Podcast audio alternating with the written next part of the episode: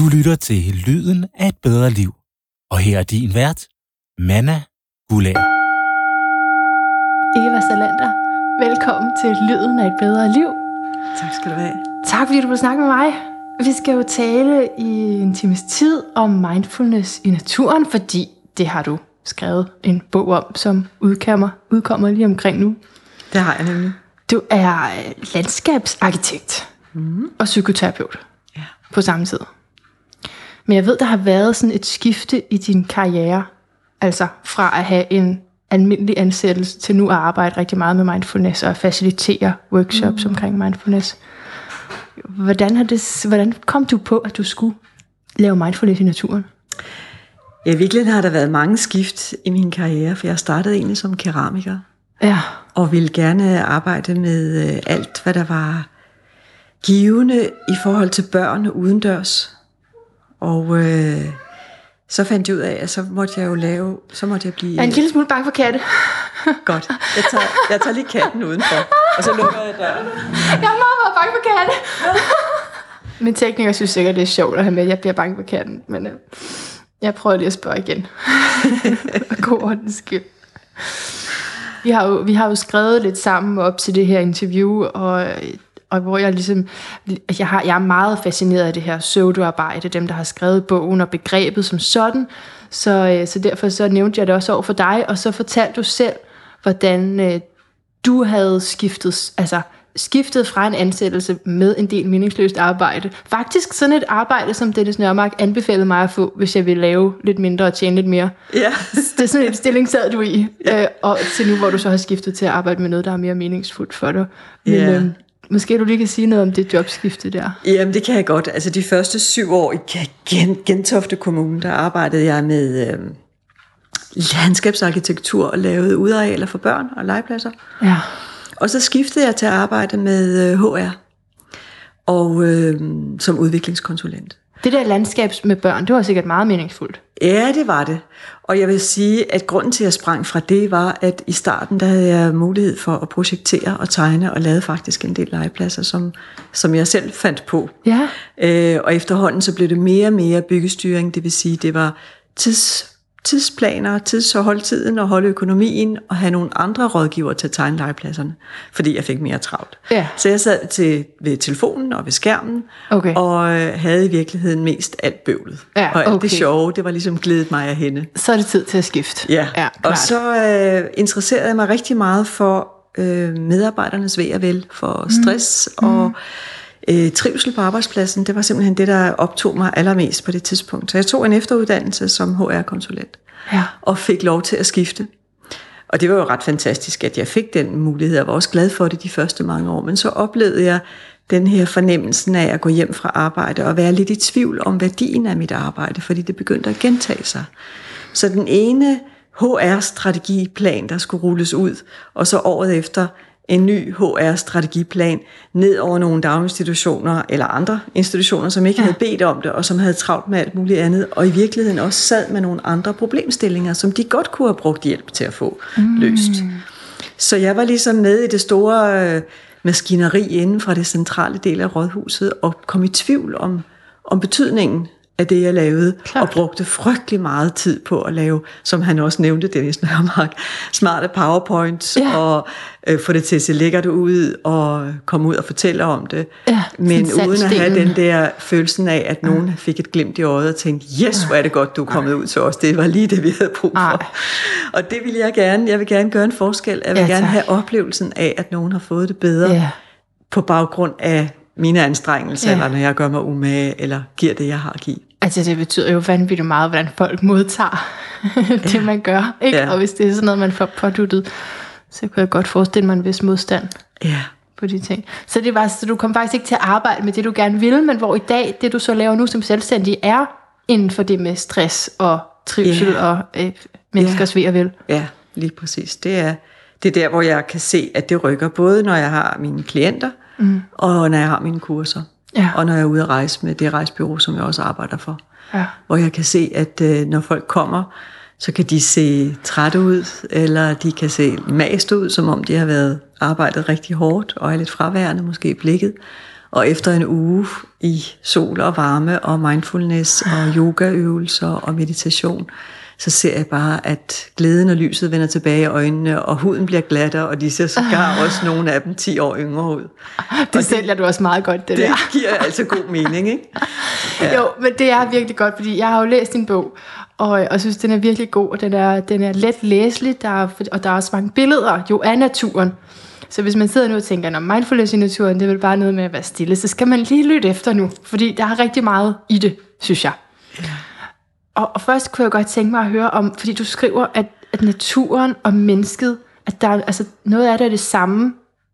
Vi, vi kan ikke fungere uden, at vi har et indre økosystem med de bakterier og celler, som kommer udefra, og som hjælper hele vores organisme til at fungere og gøre det, den skal. Så vi er helt afhængige af både bakterier, men også i forhold til den mad, vi spiser, kommer det, jo det er fra helt naturen. fysisk. Ja. Ja, ja, altså alt, ja, hvad vi spiser, ja. får vi fra naturen. Ja. Og al den luft, vi trækker ind, det ilt, vi trækker ind, kommer fra planternes fotosyntese. Og på den måde er vi jo smeltet sammen, og vores krop er jo biologi på samme måde som dyrenes og planternes biologi fungerer. Ja. Grundlæggende.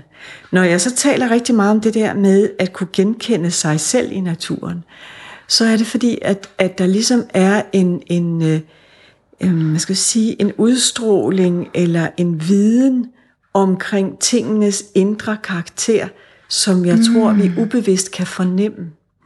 At, at øh, vi kommer, vi er jo ikke fjernet os længere fra naturen, end at hvis vi opholder os i den, så begynder vi også at spejle os i den, og begynder at åbne op for de sanser og den her modtagelighed, der gør lige pludselig, så, så minder måske det vand, der risler om noget, der kan flytte sig, noget, der kan bevæge sig, ja. eller det store bjerg, som ja. står der tungt, og man kan mærke tyngden bare ved at se på det, og forestille sig, at man er det bjerg. Fordi ja. vi, er ikke, vi er ikke længere væk fra det, end at det sidder i vores okay, biologi. Okay, okay, okay.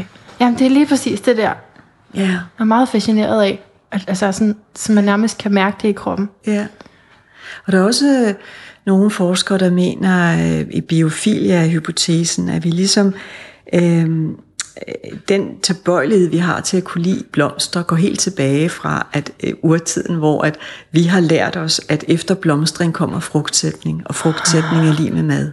Okay. Så at, at den der tilbøjelighed til at ville genkende blomster, se hvor de er, lægger, vi lægger mere mærke til blomsterne end til bladene, når vi er ude tit. At det ligesom går Nå. helt tilbage til, at vi har vidst, at derfor skulle vi komme tilbage og hente næring. Ah, er det ikke bare, fordi det er nogle flotte farver? Jo, det kan sandsynligvis også noget med, at man lægger mærke til de flotte farver, ikke? Ja. men også at vi Ja, det kan også andre det. Ja, altså, fordi det her med naturen, ja, du skriver også selv noget om dine barndomsminder, og hvordan man på den måde kan tænke tilbage til, hvornår man har været i kontakt med det, hvis man er kommet væk fra naturen. Ikke? Øhm, men jeg kan godt mærke og kan huske, at jeg har været meget fremmedgjort over for natur. Så jeg synes, det var kedeligt. Mm. Simpelthen. Ja. Og hvor jeg nu er begyndt at altså, nyde det, tage det som en luksus, ikke? Ja. At gå i skoven og bade i havet, og det er vidunderligt. Det du så siger, det er, at i mindfulness i naturen, der er det formålsløst. Ja. Er det rigtigt? Jo. Det, men det skal være uden formål. Ja. Det er det med, at, at vi tit er optaget af, at vi skal opnå noget bestemt. At ja. vi skal ligesom kunne hakke det af, så fik vi gjort det, eller så fik vi udført det. Og så kommer vi meget ind i det der, som jeg kalder handlemodus. Mm. Så når vi øh, kan omstille os til bare væren, og sige formålet er, øh, hvis der skal være et formål på den måde, det er bare at komme ud til det formålsløse. Mm. Til den her væren, til den her jagttagelse, sansning og høre lydene og mærke fornemmelsen på huden øh, af det vi rører ved øh, og høre fuglene være, være derude i det. Så At det gør et skift fra at Ja. vi går fra den her tankegang om at skulle opnå noget. Så det må faktisk gerne være kedeligt. Ja, hvis man opfatter det at være i sine sanser som kedeligt, Nej. øh, så må det godt. Øh, og jeg husker selv at blive trukket med på den, den øh, obligatoriske søndagstur i skoven, Ja. og synes det var dræbende det er kedsommeligt. nok sådan noget, man... Ja. Men det var formen. Det var mm. det der med, at det var jo på mine forældres præmisser, Ja. ja. deres gangtempo Ja. ja. og på stien, og nu skulle vi gå runden, og så Ja. ja. kunne vi hakke den af, søndagsrunden. Ja. Men når jeg fik lov til at gå alene, det var en mm. kæmpe forskel. Det er rigtigt. Og det fik jeg faktisk rigtig meget lov til som barn, mm. at gå ud på mm. egen hånd. Og det var kun der, jeg skabte kontakt med naturen. Det var ikke, når jeg gik i hælene på forældrene. Det kan jeg godt følge af. Ja. Så sådan en, i en sådan undervisningssammenhæng kan man måske have kedelige oplevelser med det, hvis man selv er der af egen frivillige, et tilvalg, så kan det være noget helt andet. Det er så begyndt på, ikke? Det, det er sådan at, at hælde natur ned i mit system. Ja. Men der er faktisk et formål, og det er øh, forandring. Fordi jeg har sådan noget med, at jeg vil gerne, jeg vil gerne laves lidt om. Altså jeg ved, at folk kan godt blive meget forskrækket, når jeg siger det til at sige, det sådan, du er god nok, som du er, men det, det er ikke på den måde. Det, det, det er bare sådan, der, der er nogle ting i mig, jeg gerne vil have ændret. For eksempel at få mere ro på, ikke? og ja. ikke øh, gå så meget op i hovedet. Så, mm. så i naturen, jeg ved, jeg ved det ikke, men er der et forandringspotentiale? Jeg gør det for sådan set for, for, i håb om, at der er noget, mm. der sker noget i mig. Ved det. Ja. Men, men er der et forandringspotentiale i naturen, vil du sige? Ja, i hvert fald i forhold til, når du siger, at du vil gerne have mere ro. Ja. Altså det ene, der sker helt af sig selv, når du kommer derud, i hvert fald hvis ikke du går og snakker med nogen hele tiden, ja, ja. Øh, men er derude alene, øh, så, så vil der ske det med den måde, den, den måde du jagter på. At du går fra en fokuseret måde at jagtage på, hvor du ser efter noget, eller undersøger, eller ligesom en detektiv, kan man sige, som, som, som har det der, at man skal afkode, hvor står min cykel, jeg skal hente det, jeg læser teksten på min skærm. Jeg er hele tiden i gang med at skulle bruge det, jeg ser, øh, igen med et eller andet formål. Mm. Men når du er i naturen alene, så vil du kunne skifte over til det, der hedder soft fascination, eller spontan opmærksomhed. Og som egentlig er drevet af din interesse. Så du først måske lægger du mærke til nogle blade, og derfra opdager du, der er en eller anden sky på himlen, og måske kommer der nogle fugle, og dit blik vandrer fra det ene til det andet ud fra din egen interesse. Og det beroliger simpelthen systemet. Fordi vi har kun en vis mængde øh, energi til den fokuserede opmærksomhed til stede i hjernen. Den bliver trættet, hvis vi hele tiden har det her fokuserede blik. Ja. Så du oplader hjernen, og du finder også ro ved at have den her spontane opmærksomhed. Det er forskerparet Kaplan og Kaplan, ja. der har fundet ud af det her med Attention Restorative Theory. Mm. Altså for at få ro på. Ja. Og det er også det, du, du siger i starten med, at, at folk kommer der 10 år yngre. Altså, det, det, så det er roen, der gør det. Det er, god, det er roen, der gør hvad? Altså, at vi får det bedre af at være i naturen. Nå ja, får man det bedre af at være rolig? Bliver vi forandret? Bliver vi... Ja, det kommer jo an på, hvad forandringen er. Man kan sige, at der er mange, der tænker, at nu vil jeg dykke mindfulness for at få, mindre, eller for at få mere ro ja. øh, og mindre stress. Men i virkeligheden går det jo dybere end som så, fordi at øh, grundlæggende handler mindfulness om at møde det, som er, og i ja. virkeligheden også en villighed til at møde uroen. Ja, nogle gange er det smertefulde i livet, det er, at vi forsøger at komme væk fra de tilstande, mm. som vi er i, og mm. hele tiden have et billede af, jeg vil være rolig, eller jeg vil være glad på den her måde, eller jeg skal have det på en bestemt måde. Og der kommer lidelsen ind. Så mindfulness handler egentlig ikke bare om at finde ro, det handler i lige så høj grad om at træne en villighed og et, et mod til at kunne være med det, som er, og have det sådan, at det, som er, må godt være der. Der sker der et skift. Hvad er det, du mener, når du siger, at mindfulness egentlig vedrører noget førsprogligt? Der mener jeg, at denne her væren i nuet, uden at du hæfter betegnelser på det, du er i, eller det, du ser på, eller det, du sanser, øh, før du får karakteriseret tingene. Lige så snart du har karakteriseret noget, så er du jo i, i en sproglig fase. Men hvis du mm. forestiller dig et, et barn, indtil barnet får sprog, så sanser det jo fuldt ud. Altså hører, ser, øh, mærker på huden, er lige så sansende som vi er, men har ikke begreber, heller ikke om godt og dårligt, øh, om varmt og koldt, eller navngivning af tingene. Det vil sige, det er ren sansning. Det er ren væren. Ah. Og når vi øver mindfulness, så øver vi egentlig at kunne give slip på alt det her med, at vi skal betegne tingene, vi skal kategorisere dem, og dermed også nogle gange værdisætte dem som værende øh, pænt eller ikke pænt, eller godt eller skidt. Øh, fordi øh, at det står i virkeligheden i vejen for den rene sansning, den rene væren i nuet. Men lad mig så lige spørge til det barn der, ikke? fordi du siger også, at jeg holder dig rigtig meget op på din bog, kan jeg mærke, fordi jeg har bare så mange spørgsmål til den. Men du, du har det her med, at babyen er tilknyttet sin mor lige så meget, som mennesket er tilknyttet naturen. Ja. Og der tænker jeg sådan lidt, wow, det er alligevel meget. Så Ja, ja, det er lidt meget. Ja. Og det er jo fordi, der er mange former for tilknytning. Moren for barnet er jo både maden, trygheden, varmen, omsorgen og kærligheden, altså kontakten, den energimæssige kontakt og nærværet. Ikke? ja. Øh, I forhold til naturen, som jeg også sagde lige i starten, så har vi jo øh, altså helt konkret behov for næring fra naturen, ligesom det lille barn får mm, Okay, helt fra ja. moren. Ikke? Jo. Så vi er jo helt på det helt fysiske plan øh, lige så afhængige. Ja. Men jeg mener også, at vi ud over det har vi også en afhængighed i forhold til tilknytning og kunne mærke naturen. Fordi i det øjeblik, vi slipper det, den kontakt til naturen, så slipper vi også kontakten til hele vores habitat, til den klode, vi går på. Mm. Og det skaber jo fremmedgørelse. Så vi bliver fremmedgjort for den klode, vi er en del af. Og, og dermed tror jeg også, at vi bliver fremmedgjort for os selv og naturen i os selv.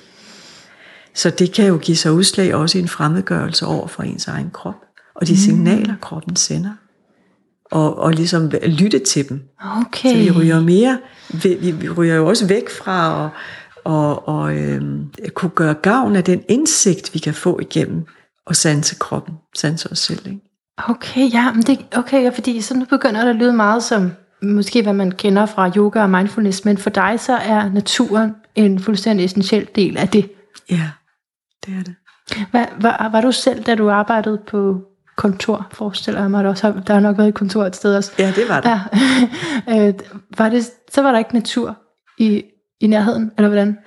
Altså, der var, der var natur øh, fra stationen og hen til rådhuset. Jeg plukkede tit øh, grene, jeg kunne få fat i, og satte i vaser. Okay. Og jeg havde potteplanter Ja. og sådan noget. Og så om sommeren kunne vi sidde udenfor, og det betød faktisk rigtig meget, at der var en meget, meget sådan smuk og grøn og frodig øh, gårdhave, vi kunne sidde i. Og det tror jeg bare, det, den lille afbræk i løbet af en dag, at komme bare lige lidt ud, lige kigge på nogle blade, bemærke nogle fugle, øh, mærke luften, altså den udendørs luft, øh, gør en forskel for resten af arbejdsdagen. Så jeg, nu ved jeg, at der er lavet nogle spændende ting uden for øh, Novo Nordisk, hvor man har, hvor man har lavet sådan en, øh, en naturlig have foran deres øh, hovedkvarter, mm. Bagsvær, hvor de net- netop har lavet fokus på, at det skulle være det skulle se så naturligt ud som muligt, altså vildt ud, mener jeg. Altså vild, Ja, ja. En vild have. Øh, Så jeg er ret spændt på at komme ud og besøge den og se, bliver den brugt? Fordi det handler jo også om, får man skabt en kultur på arbejdspladsen, hvor det er okay, Ja. at man Ja. går ud og spiser sin madpakke, eller man måske holder møde udenfor, eller kunne man lave noget. Altså benytte det så meget som overhovedet muligt at få folk ud af deres Ja, kontorer. det, det er der rigtig meget med, hvordan man ser det. Hvis nu man så det, som om man faktisk blev mere effektiv af det, ikke? hvis man fik den kodning ind, så, så kunne det være, Ja, det eller- blev mere velanset. Ikke fordi det Ja, eller, altså, det, det men- hænger jo nogle gange sammen med, at man, man øh, får mere ro på, Ja, jo man får er. det bedre og trives Ja, ja, ja. bedre og bliver mere effektiv. Fordi ja. noget af det, der sker, når vi bliver stresset, er også, at vi øh, mister evnen til at prioritere ordentligt, Ja. og nogle gange jo også kommer til at spille vores tid med nogle detaljer, fordi vi simpelthen ikke har øh, vores kognitive funktioner simpelthen bliver så, såpas dårlige, Ja. at vi tit bruger vores tid forkert også, når vi er stresset. Og det gør det jo bare værre, så er man inde i sådan en ond cirkel. Ikke? Ja. Og nu du siger naturlig og, og vildt voksende, eller den her sådan vilde natur, er det bedre, når det er vild natur, der ligesom passer sig selv, og der ikke er særlig mange indgreb fra mennesker? Ja, det virker bedre. Det Og virker bedre. Og det gør det, fordi at det hjælper os til at slippe den her idé om, at ting skal være på en bestemt måde. Altså hvis du forestiller dig, at du sidder på en, ja, på en træstup, eller en, ja, hvor du nu sidder, mm. og kigger ud i, det kan være måske en park, eller en stor have, eller sådan noget, som alligevel er lidt kultiveret. Jo mere stramt det er passet, og dermed mener jeg sådan, at, at græsset er kantskåret, og Ja. jorden ligger bare, og der er overhovedet ikke noget ukrudt, og man kan virkelig se, at gartneren han er bare ind over det. Så hvis der er den mindste smule uoverensstemmelse, bare der er lidt ukrudt, så bliver det et tegn på, at der er noget, der ikke er blevet gjort. Altså der er noget, der ikke er blevet ordnet. Ja. Og så ryger vi et andet sted hen i vores øh, mindset, end at lade tingene være, som de er, Okay. og iagtage, hvordan de altså hvordan græsset vejer i vinden, eller hvordan planterne jo også konkurrerer mellem hinanden, mellem næringsstof i jorden og mellem lys. Ikke? At man ligesom møder naturen på dens egne præmisser. Klart. Så, så det er det, jeg oplever, når jeg går fra Valbyparken, som er en, altså en relativt øh, højt plejeniveau.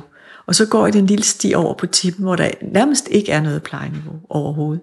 Altså der er kun en indsats for at holde bjørneklo nede, og nogle gange at åbne lidt op i tjørnekrattet. Men alt, hvad der vokser derude, har sået sig selv.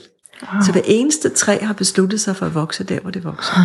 Og bare den bevidsthed, at, at ja. møde det, er ligesom, når hej, der, der ja. står du, og der har du valgt at vokse. Ja. Altså jeg får sådan følelsen af, at, at det er på naturens egne præmisser, og det gør noget ved mig.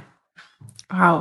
Altså ja, jeg kan godt få en fornemmelse af, hvis det sådan er helt snorlige på sådan en græsplæne, altså så tænker jeg bare, det, der, der må jeg sikkert ikke gå, altså, jeg må sikkert ikke være der. Nej. Vel? Fordi Nej. Så, så er det sikkert forbudt. Ja, det er ligesom det er i nogen andres varetægt. Ja. Jeg besøger nogen andres sted, eller Ja. no, noget, som nogen passer på, og jeg er meget mere på besøg der, end jeg er, hvis jeg får fornemmelsen af, at det er den vilde natur. Ja, men tror du, altså, altså vælger træerne selv at vokse der? Når jeg spørger, så er det fordi i din bog, der er, det er sådan, som om, at naturen bliver lidt personliggjort mm. for dig, altså den, eller menneskeliggjort, eller som om den, den har noget kærlighed at byde på. Ja, altså selvfølgelig er det ikke min, øh, min hensigt at øh, menneskeliggøre den. Fordi det er ikke den form for bevidsthed, det er en anden bevidsthed, Ja. vi møder. Ja. Og når jeg siger, at træerne har valgt at gro der, hvor de gror, så er det jo forstået sådan, at de frø, der er faldet og tabt der af nogle fugle, der har fløjet forbi, de har haft tilpas gode grobundsforhold til, at de vil spire. Sådan Ja. helt fysiologisk, og ikke noget mystisk der, hvor et frø har hoppet rundt og fundet ud af, hvor det vil spire. Det er ikke sådan på den Nej, måde. nej. Øh, men men, øh, men det, har, det har selv fundet ud af, at det her sted er det muligt at stikke en rod ned og et kimblad op. Så der er ikke nogen, der har plantet det der. Det har selv blevet tabt der, Ja. eller fløjet derhen. Ikke? Ja. Øh, men, men når du siger, om, om jeg ellers tænker, at naturen, du, du refererede til det der med, at om, om den er kærlig, eller sådan noget. Ja. lignende, Ikke? Altså, naturen er jo både planter og dyr. Og, og øh, mm. øh, jeg oplever jo, at, at jo tættere dyr er på os, om det så er hunde eller katte, så aflæser de jo stemninger og kommer, hvis det er, at de mærker, at der er en eller anden uro. Hvis man har et tæt forhold til et dyr, som for eksempel en hund og en kat, så, så er man ikke i tvivl om, at de mærker, at de har følelser, og de sanser også ens egne følelser. Øh, og så er der de dyr, som vi ikke er i kontakt med på den måde, men som vi agter i den vilde øh, natur, hvor der mere er et kort øjeblik, hvor man kan kigge et dyr i øjnene, og man er i hver sin verden, og jeg tænker ikke, jeg på et tidspunkt var jeg i en svensk skov, hvor jeg mødte en vildsvinemor med hendes unger, Ja.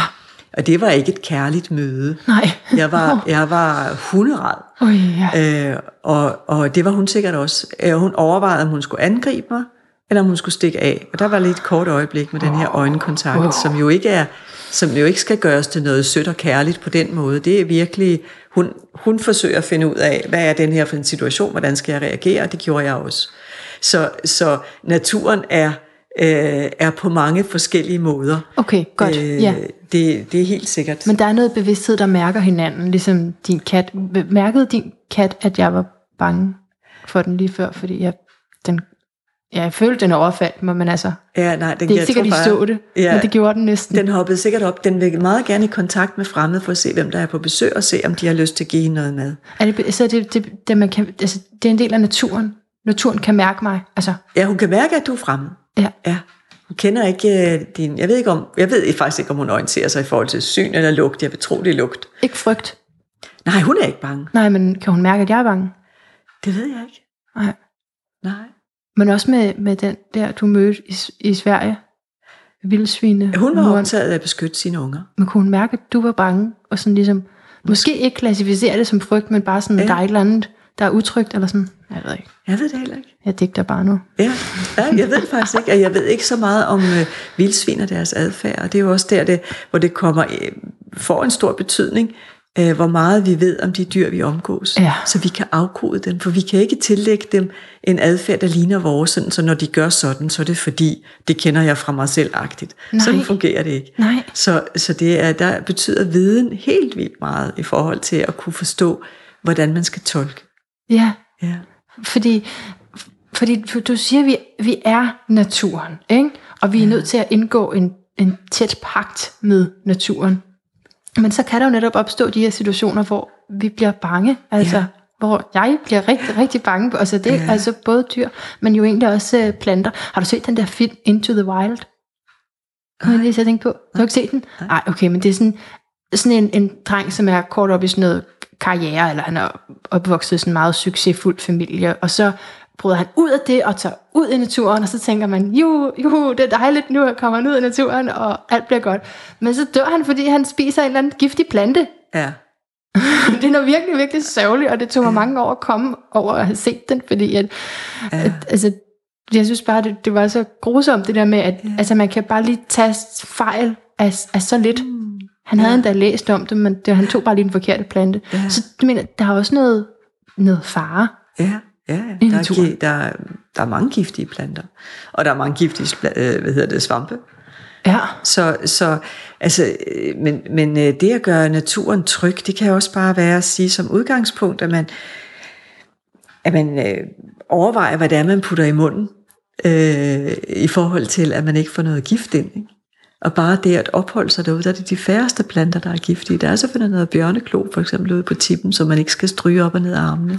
mm. Øh, fordi så kan man få rigtig hæftig udslæt, ikke? ja. Så, så øh, viden er betydningsfuld, og det er jo også i forhold til, vi snakkede om på et tidspunkt, det med at, at kunne passe planter derhjemme. Ja. Øh, at have det godt med at have planter. Øh, og hvis det, det der med at kunne se, hvornår er de tørstige, hvornår skal de have for meget vand. Og nu lånte vi vores hus ud til nogen, da vi var på ferie, som ville gøre det godt. Og de har næsten taget livet af to af mine planter, bare Nej. ved at overvande dem. Fordi de ikke havde den der fornemmelse af, hvor Ja. meget vand skal planter have. Jamen, det kunne så jeg nu også gør finde vi det på. godt, så nu giver vi dem rigtig, rigtig Jeg tænker, meget jeg vand. giver dem bare rigeligt, så har jeg gjort det, jeg skulle. Ja. Ja, det er lige præcis det. Der, der er jo mange, der har det ligesom mig, jeg har hørt, ikke? At, at, øh, at, altså, at have følelsen af i hvert fald ikke at have grønne fingre. Ja. Altså, og, og derfor at det er svært med blomster indenfor. Men er det derfor, er det derfor, der er mange mennesker, der har, der er nogen, der har rigtig meget natur indenfor? Er Jamen, det det- fordi, at, at de er i, i dybere kontakt med naturen? Jeg tror, de har det, fordi at de trives med at have dem indendørs og bliver Ja. glade af at gå og snakke med planterne. Og man har jo også lavet nogle målinger, og det har jeg ikke heller ikke med i min bog, men at man kan se, at, at øh, hvis man sætter frø til at spire, samtidig under samme vilkår med to forskellige steder, men under samme lysforhold, så dem, der bliver snakket til, de spirer hurtigere Nej, og bliver rigtigt? længere end dem, der ikke bliver talt til, eller bliver talt grimt til. Altså det er nogle, jeg har læst det flere forskellige steder, men, men ideen, jeg, jeg, jeg, jeg kunne for så sagtens tro på, at det mm. forholder sig på den måde, ja. at vi kan knytte os også til planter. Men det er over i den mystiske afdeling, hvordan det der foregår. Ikke? Ja, ja. Men der er noget med, at, at vi genfinder os selv, når vi er tæt Ja. på naturen. Og vi kan genfinde tilstande. Altså ligesom når jeg øh, har holdt nogle af mine kurser, og de bliver, altså kursisterne bliver bedt om at, at finde et træ, som, som de oplever taler til dem. Ja, Øh, og, og nogen har det sådan med opgaven, at ja, altså det er lidt langhåret det her, ja, der er ikke nogen træer, der taler og sådan, ikke? men det er jo hvis man så åbner sig lidt for, er der nogle træer, jeg lægger mere mærke til end andre. Og jeg vil sige, jeg har kun oplevet, at der har, at det er endt med, at de har fundet et eller andet træ, som på en eller anden måde træk i dem, eller der, hvor de så alligevel tænker om, okay, så sætter jeg og kigger lidt på dig og ser, hvad der sker. Og så i løbet af øvelsen, så er der alligevel nogle ting, de genkender fra sit eget liv, som de måske bøvler med i det træ.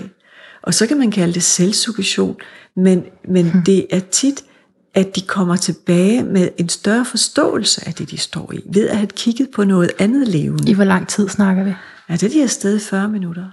Altså at sidde og kigge på et træ i 40 minutter. Ja, og så taler de også sammen. Ikke? Så de sidder og kigger på et træ i 30 minutter, og så taler de sammen i 10. Så er de afsted i 40 minutter, ja.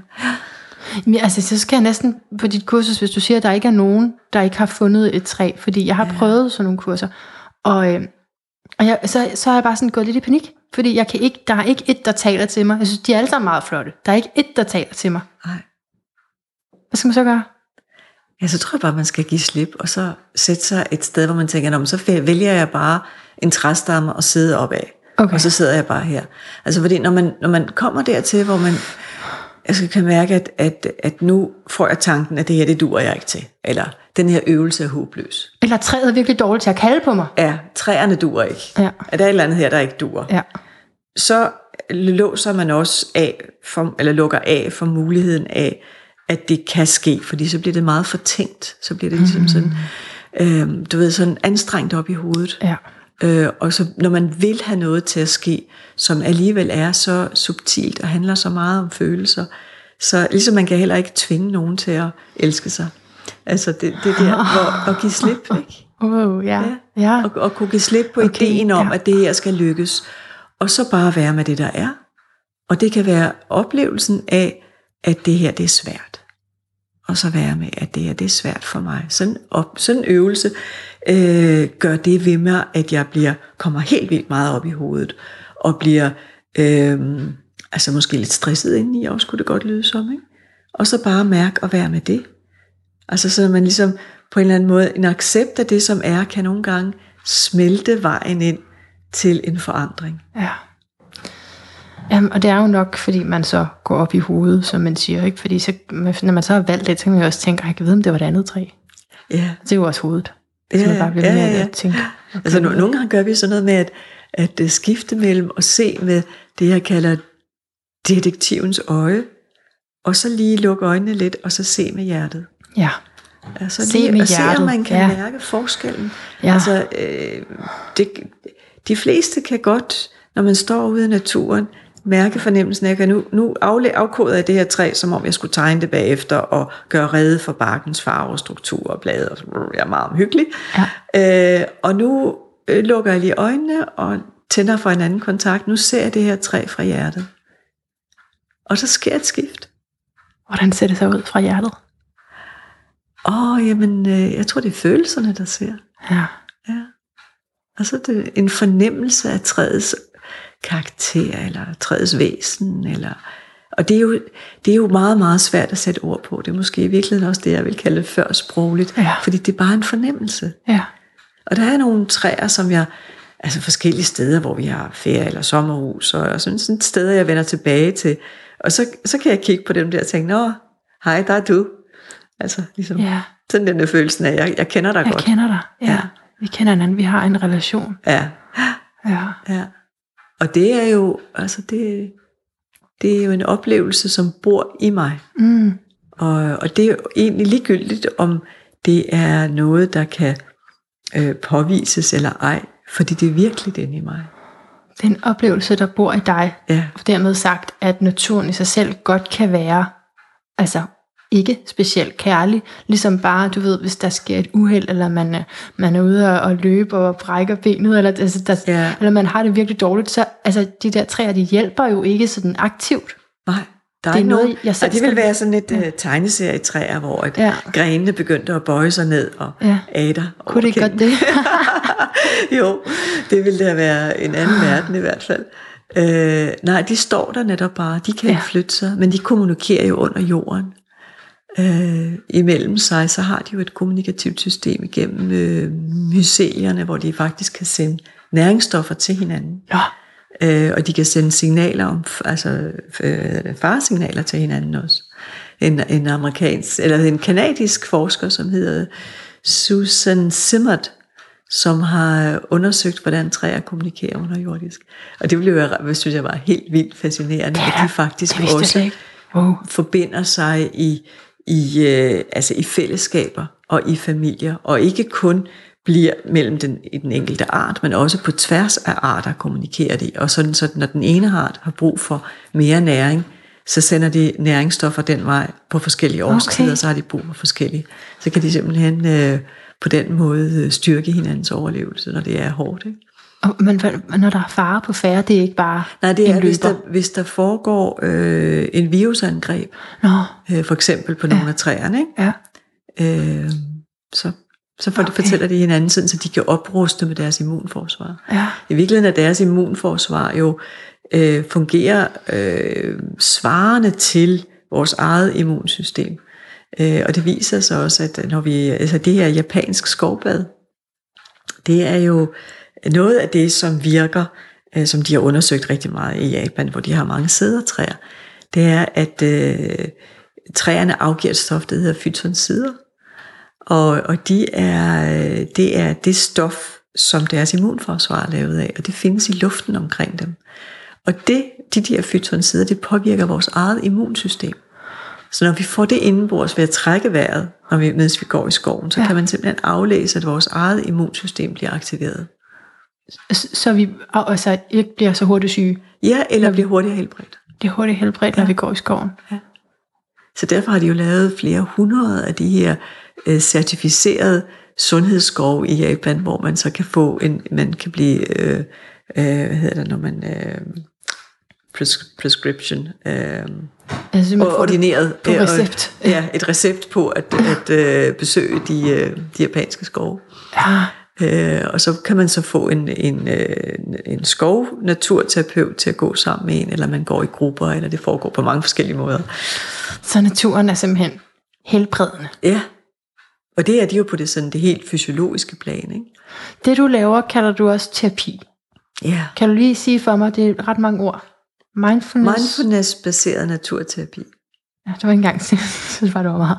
Mindfulness-baseret naturterapi. Ja. ja.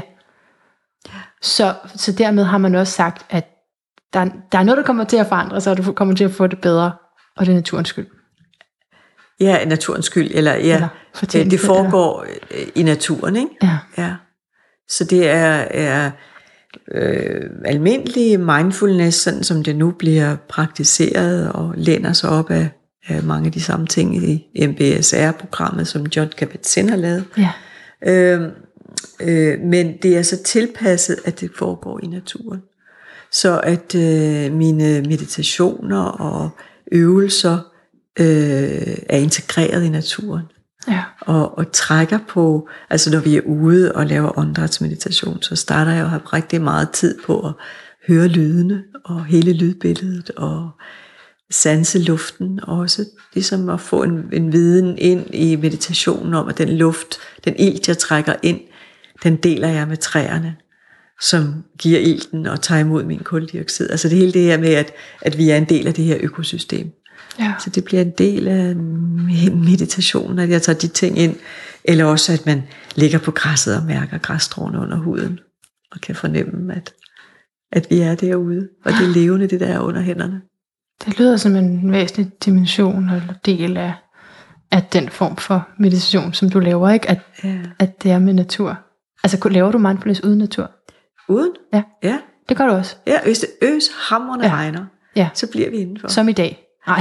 Ej, nej, det skal, ej, jeg det har har været i ude i dag. småregn og dugregn, og det går fint. Ja. Men at være ude to timer i øsende regnvejr, så, så korter jeg det af, og så laver jeg resten af programmet indendørs. Men det er jo en anden ting. Vi, man kan ikke øh, kontrollere det på den måde, vel?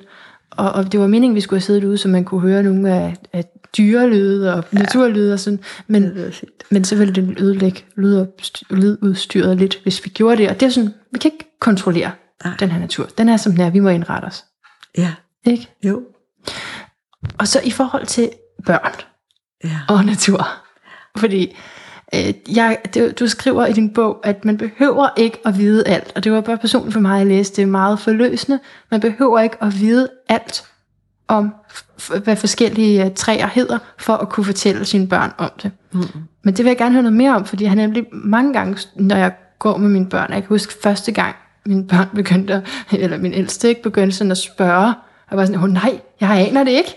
Jeg ved, hvad skal jeg sige nu? Jeg, Nå, så må jeg bare sådan sige, jeg, jeg, jeg slår det lige op Ja. senere. Og så kan Ja. jeg ikke forklare, hvad skyen er lavet af, eller sådan nogle, sådan nogle ting. Ja, Så bliver jeg helt bange. ja. Øh, og så får man ikke altid lige vendt tilbage til det, vel? Så siger man, spørg læreren. Det gør jeg i hvert fald. Ja. Spørg din lærer. Spørg har du ikke en lærer? lærer. Men det der Ja. med, at du siger, det er så vigtigt, at vi ved det, men så har man også lyst til at give børnene en indsigt, og så har man ikke selv. Og hvad gør man så? Jeg siger, det er vigtigt at vide de ting, som kan gøre, at man føler sig tryg ved at gå ud i naturen. Ja, Øh, og det kan jo være det der med øh, viden omkring, hvad er der for nogle dyr det sted, jeg skal komme, og, det, og, og de ting. Men når det handler om børn, så synes jeg, det er en gave at kunne forundre sig sammen med dem.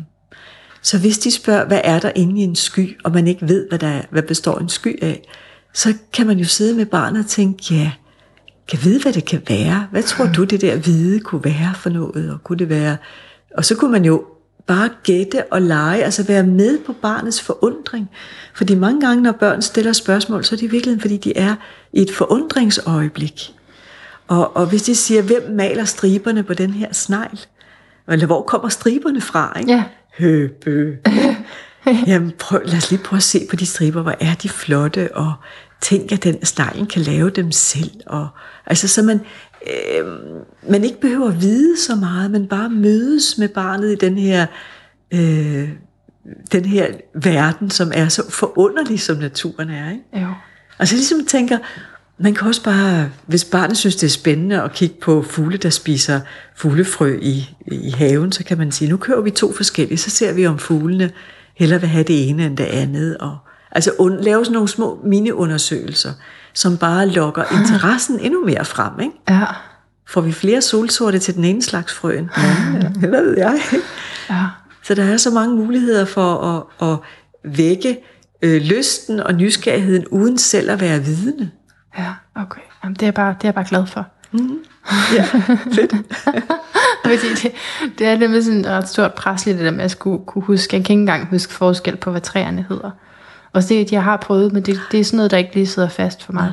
Så det, men der må det jo også have hjulpet dig at være landskabsarkitekt i forhold til det, du gør nu med dem, der kommer til dig. Altså bare det, at, mm. ja, det ved jeg ikke, er man ikke lidt mere forbundet med naturen, når man ved, hvad de, hvad de hedder? Jo, jeg tror i hvert fald, at jeg ser tydeligere eller hurtigere, når et træ ikke trives, eller ja. jeg kan se noget med jordbundsforholdene. Og jo, jeg tror også det der med, at jeg kender deres navne, det giver mig en glæde. Jeg går jo ikke rundt, når vi er på sådan nogle ture, og, og fortæller øh, som en botanisk undervisningstime. Men når der er noget særligt, så stopper jeg op. Ja. Og selvom vi laver en silent walk, og vi går i stillhed, Ja. så nogle gange vælger jeg, hvor det er helt specielt at stoppe op. For eksempel er der en øh, balsamt poppel på tippen, som dufter helt vildt stærkt. Altså det er sådan meget parfumeret duften. Meget, jeg synes, den er meget dejlig, men den er meget stærk, og det er bladene, der dufter om foråret. Hvad er en balsampoppel? Det er en meget høj poppel med nogle lidt klæbrige blade. Hvad er en poppel? En poppel, ja, det er et højt træ, som... Når det er træ? Ja, Okay. Nå, okay, det fik jeg Nej. Okay. Det er ligesom pil og poppel, de er tæt beslægtet, Okay, ikke? okay, Piletræ okay. og poppeltræ. Øh, men så stopper jeg op, og så sidder, står vi bare og dufter, og der fortæller jeg også, hvad den hedder. Så det lærer de den at kende, og det bliver sådan en del af den naturoplevelse. Så, så jeg fletter det lidt ind, men vil nødig have, at det bliver øh, fokus på viden, fordi det er Nej. mere fokus på oplevelse og erfaring. Ikke? Ja, og genfinde ja. sig selv og knytte sig til naturen. Ja. Og, men, men hvor er så linket fra den her viden, du har, og, og de erfaringer, du har med ja, landbrug, eller altså natur, til spiritualitet? Og det, som man kan møde i mindfulness. Ja, spiritualiteten, tror jeg, øh, er i virkeligheden et personligt anlæggende, også både for mig og mine kursister, ikke forstået sådan, at jeg ikke vil snakke om det, men jeg øh, lægger ikke an til en spirituel forståelse af mindfulness. Nej. Men det at knytte sig til et træ, kan for nogen være en meget spirituel oplevelse. For andre er det mere en, en følelse af noget genkendelse og noget rart. Mm. Øh, og noget spejling af sig selv. Altså hvis man nu for eksempel, som jeg snakkede lidt om før med, at, at øh, hvis man sidder og, og oplever, at man gang på gang i sit liv er blevet stoppet i det, man ville, og måtte finde nye veje og kringlede veje, og at det ikke blev den, øh, den lige vej til succes. Ja. Hvis man så kigger på et træ, der er blevet beskåret, og en gren, der er flækket, og nye grene, der vokser ud, så kan det give sådan den der fornemmelse af spejling af, Nå jamen, det kan jeg godt genkende hos mig selv, min livskraft, eller min evne til alligevel at finde nye veje, nye okay. skud. Og det behøver ikke være en spirituel oplevelse, det kan lige så godt bare være en følelsesmæssig oplevelse. Så jeg synes, det, det, det jeg vil nøde have, at det er en forudsætning for mindfulness i naturen, at folk tænker om sig selv, at de er spirituelle. Nej, okay. Ja. Ja, Det er for alle. ja, ja, ja. Det minder mig også om en af de øh, øvelser, du har til sidst i bogen. Mm. Sådan hele tredje del er, er en masse forskellige øvelser. Og, og der, der er det sådan, hvor man skal tage forskellige naturdele, grene og sådan noget. Og så ligesom, øh, hvad vil du gerne have i dit liv? Ja, Prøv at symbolisere Ja. det med de her grene. ja, det er en rigtig sjov øvelse. Ja. Ja. Man skal også have noget fantasi. Ja. Fordi jeg vil jo ikke, det er jo ikke, fordi jeg vil have, have de grene i mit liv. Nej. Jeg skal jo forestille mig så, Ja, og det slipper Noget. i virkeligheden kreativiteten rigtig meget løs, fordi man kan ikke lave et billedsmukt billede, der består af knækket grene, siv og øh, græsstrå og sten og blomster. Altså, det, man, øh, rammen for at lave billedet er, er, øh, er så enkel og alligevel øh, så anderledes, at, at man helt automatisk må give slip på billedet af, at det her skal ligne noget bestemt, eller være smukt eller pænt på en bestemt måde, fordi det er simpelthen ikke muligt. Mm. Og så begynder hjernen faktisk at ryge over i højre hjernehalvdel og blive meget mere associerende, og, den her sten kunne egentlig godt, men de tre sten ved siden af hinanden kunne måske godt ligne lidt det der, eller den følelse, eller den tilstand, og lige pludselig, så kommer det lidt af sig selv, at man øh, begynder at arbejde kreativt med, altså med symboler, eller ja. ska- skaber et helt øh, symbolsk øh, bi- billede, som man ikke anede, man havde i sig. wow. Og ja. det har været, det har også været en øvelse, som jeg, øh, altså, jeg, det kommer sådan bag på mig hver gang. De, de fantastiske udtryk, og hvor, hvor forskellige de bliver, ikke? Ja. Helt forskellige. Ja. Det, var, det vil jeg, jeg ville tænke på, en, på det som noget, der ville kunne hjælpe mig, fordi jeg er helt sikkert der, hvor jeg havde ikke regnet med, at livet blev sådan her. Vel? jeg havde ikke, det var ikke den forestilling, jeg havde om livet. Og der har godt nok været nogle snoede veje, og en ting er med altså et ægteskab, man regner ikke med, at man skulle blive skilt, men også alle de der familierelationer, som heller ikke lever op til, til mit eget ideal. Så, så det med i mindfulness, at skulle acceptere alt det, Ja. det er en klar udfordring for mig. Mm. Så det lige at kunne lave noget natur, som, som man så kan designe til, hvordan man gerne vil have, det skal være.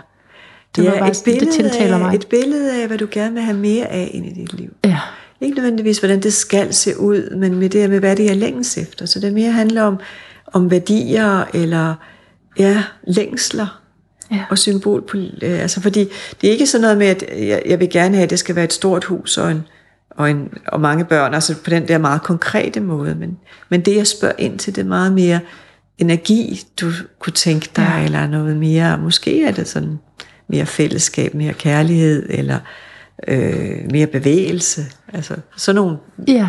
ting, ikke? Men, men hvordan kan man egentlig give slip på det, man troede skulle være? Altså, hvordan kan man egentlig nå ind til den der accept? Ja.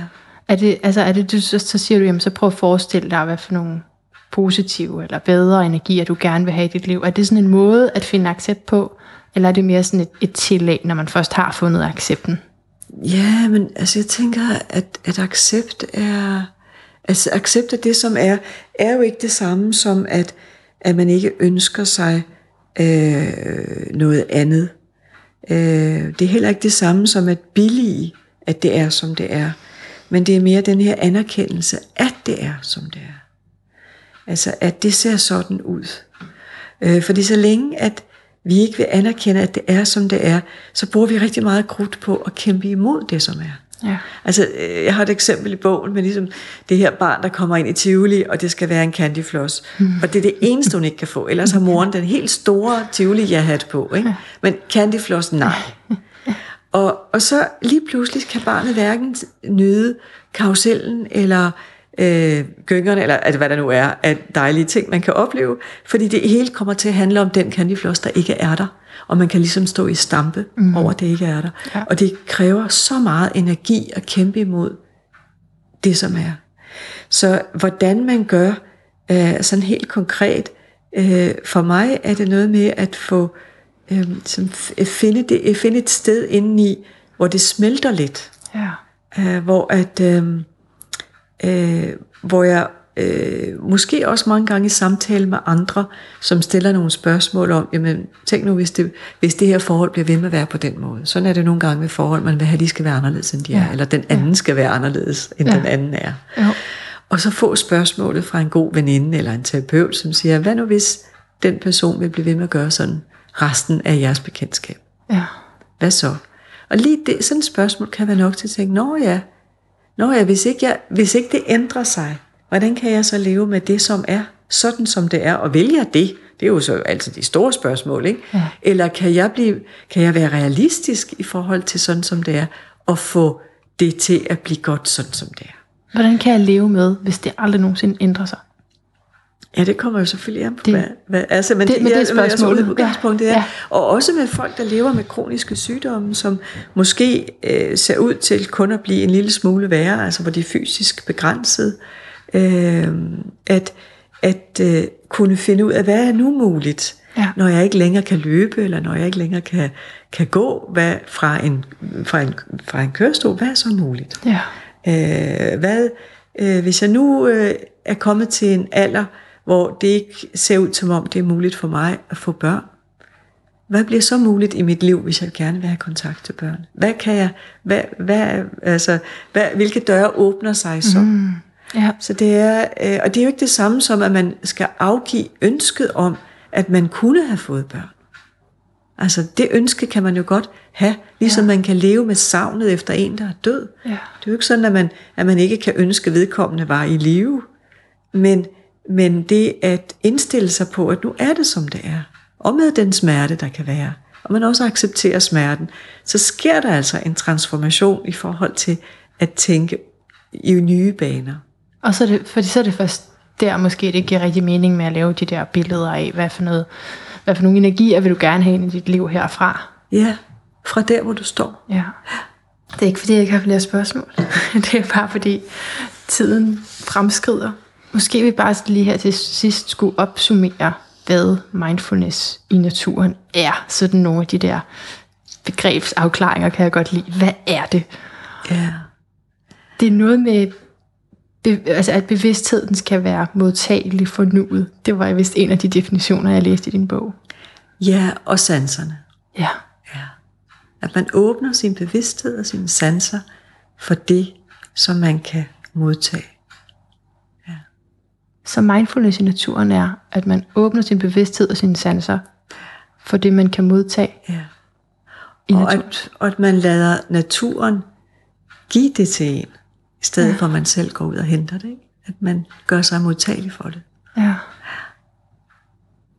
Ja, så der ligger også et, et eller andet krav om ikke for mange af dine egne forventninger. Noget mere åbenhed. Ja, åbenhed, åbenhed. åbenhed. Mm. Ja, ja, rigtig meget åbenhed. Eva Salander, hvad er din lyd af et bedre liv? Jamen det bliver øh, en meditation, jeg har guidet, som hedder Gør som vandet, find den letteste vej. Og det er i virkeligheden en visualiseringsøvelse, så den er så lidt på kanten af det traditionelle mindfulness. Men det er, læner sig op af taoismens øh, forståelse af, at vi kan lære af grundelementerne, både af bjerget og af vandet. Så øh, den vil jeg gerne præsentere dig for her.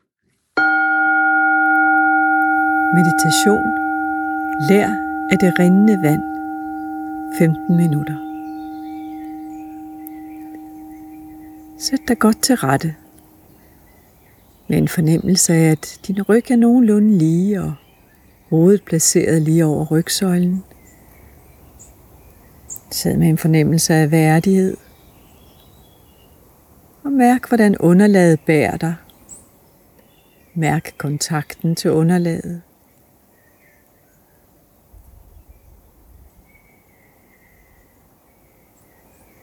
Fornemmelsen af den her kontakt.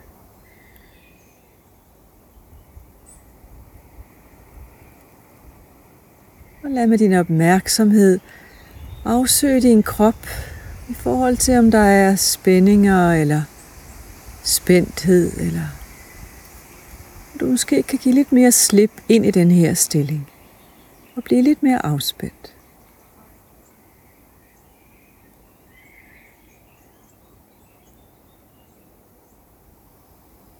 Træk vejret ind i stillingen.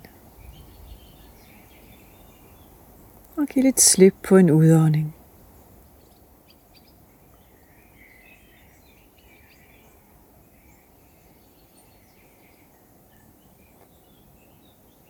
Forestil dig nu, at du står på en bakketop.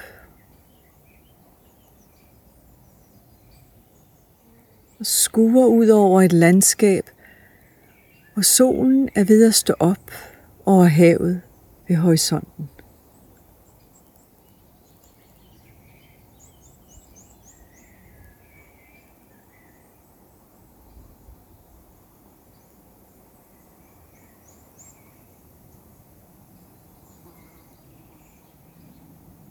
Og måske er der nogle forhindringer eller vanskeligheder i dit liv. Problemer, der ser ud til at være svære at få til at forsvinde. Det kan også være begrænsninger. Forestil dig, at du kan placere de her forhindringer eller begrænsninger eller problemer som små forhøjninger i det landskab, du kigger ud over.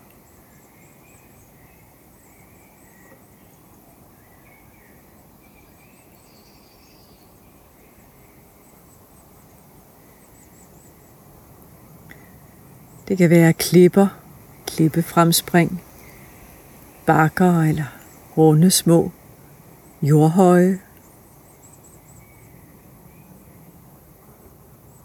Derfra hvor du står, kan du stadigvæk se solen, der er ved at stige op over horisonten.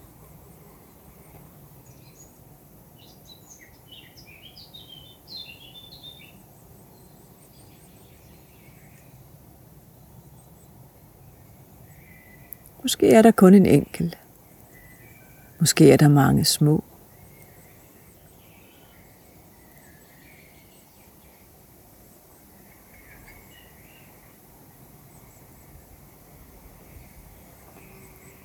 Mærk efter, hvordan de bedst tager sig ud. Det kan være, at nogle af dem er meget kantede. Det kan være, at nogle er meget runde. Måske er nogle af dem helt golde eller fyldt med træer. Ufremkommelige.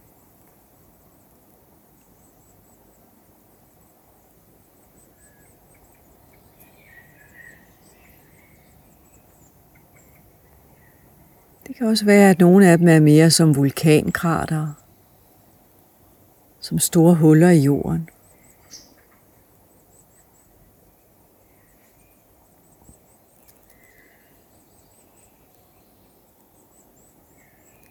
Giv dig tid til at se, hvordan dine forhindringer ser ud.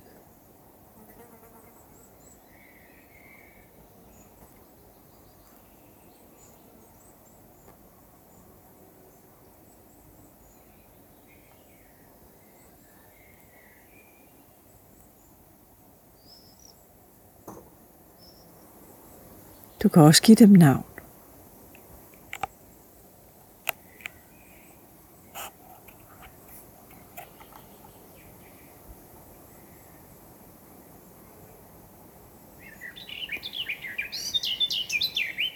Forestil dig nu, at du skal bevæge dig ud i retning mod lyset, ud mod havet og den opstigende sol.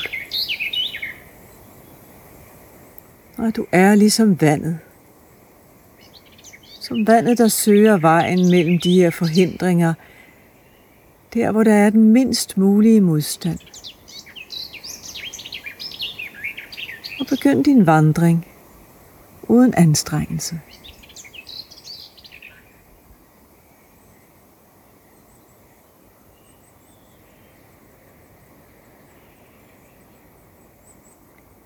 Se, hvordan landskabet ændrer sig, mens du bevæger dig ned ad din bjergtop.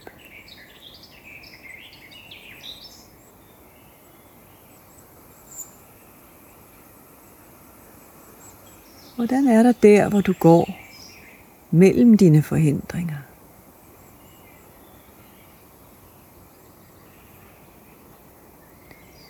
Får du øje på nye stier?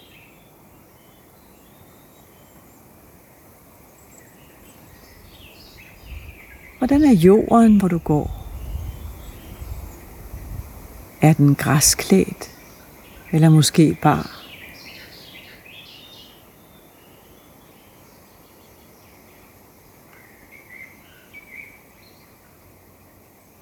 Du går ad den vej, der byder dig mindst modstand.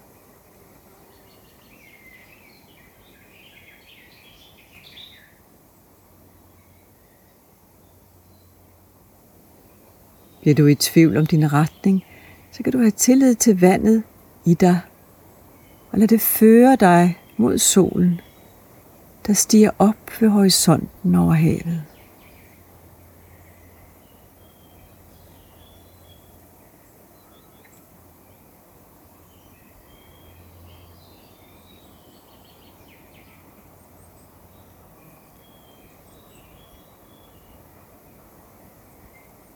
Måske er der flere forhindringer, som du passerer, som du går rundt om eller forbi.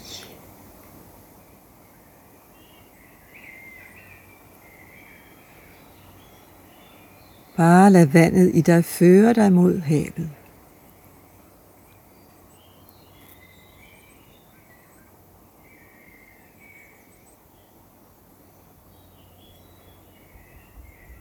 Når du når frem til strandkanten og mærker solens varme, så vend dig om en gang og genskab i erindringen den vej, du har gået udenom forhindringerne.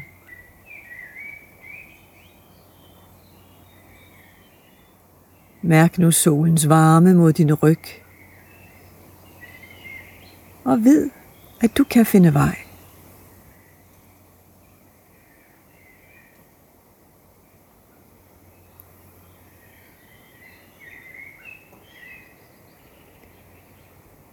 Kan have tillid til, at vandet i dig, vandet der er det element, der også står for vores følelsesliv, at det kender vejen, og have tillid til din fornemmelse for den mindste modstandsprincip.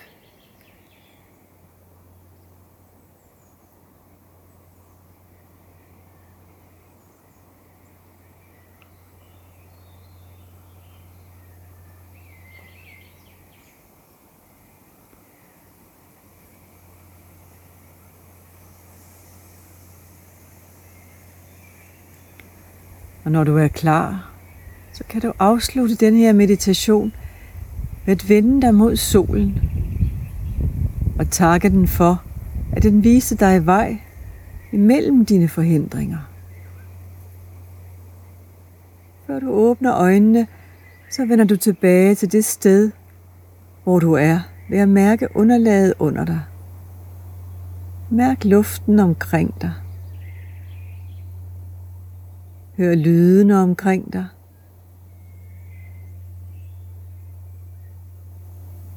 Og du kan også lige bevæge dine hænder og fødder lidt, så du kommer helt til stede. Langsomt slipper du synsindtryk ind, mens du søger at bevare fornemmelsen af dig selv, forankret i kroppen.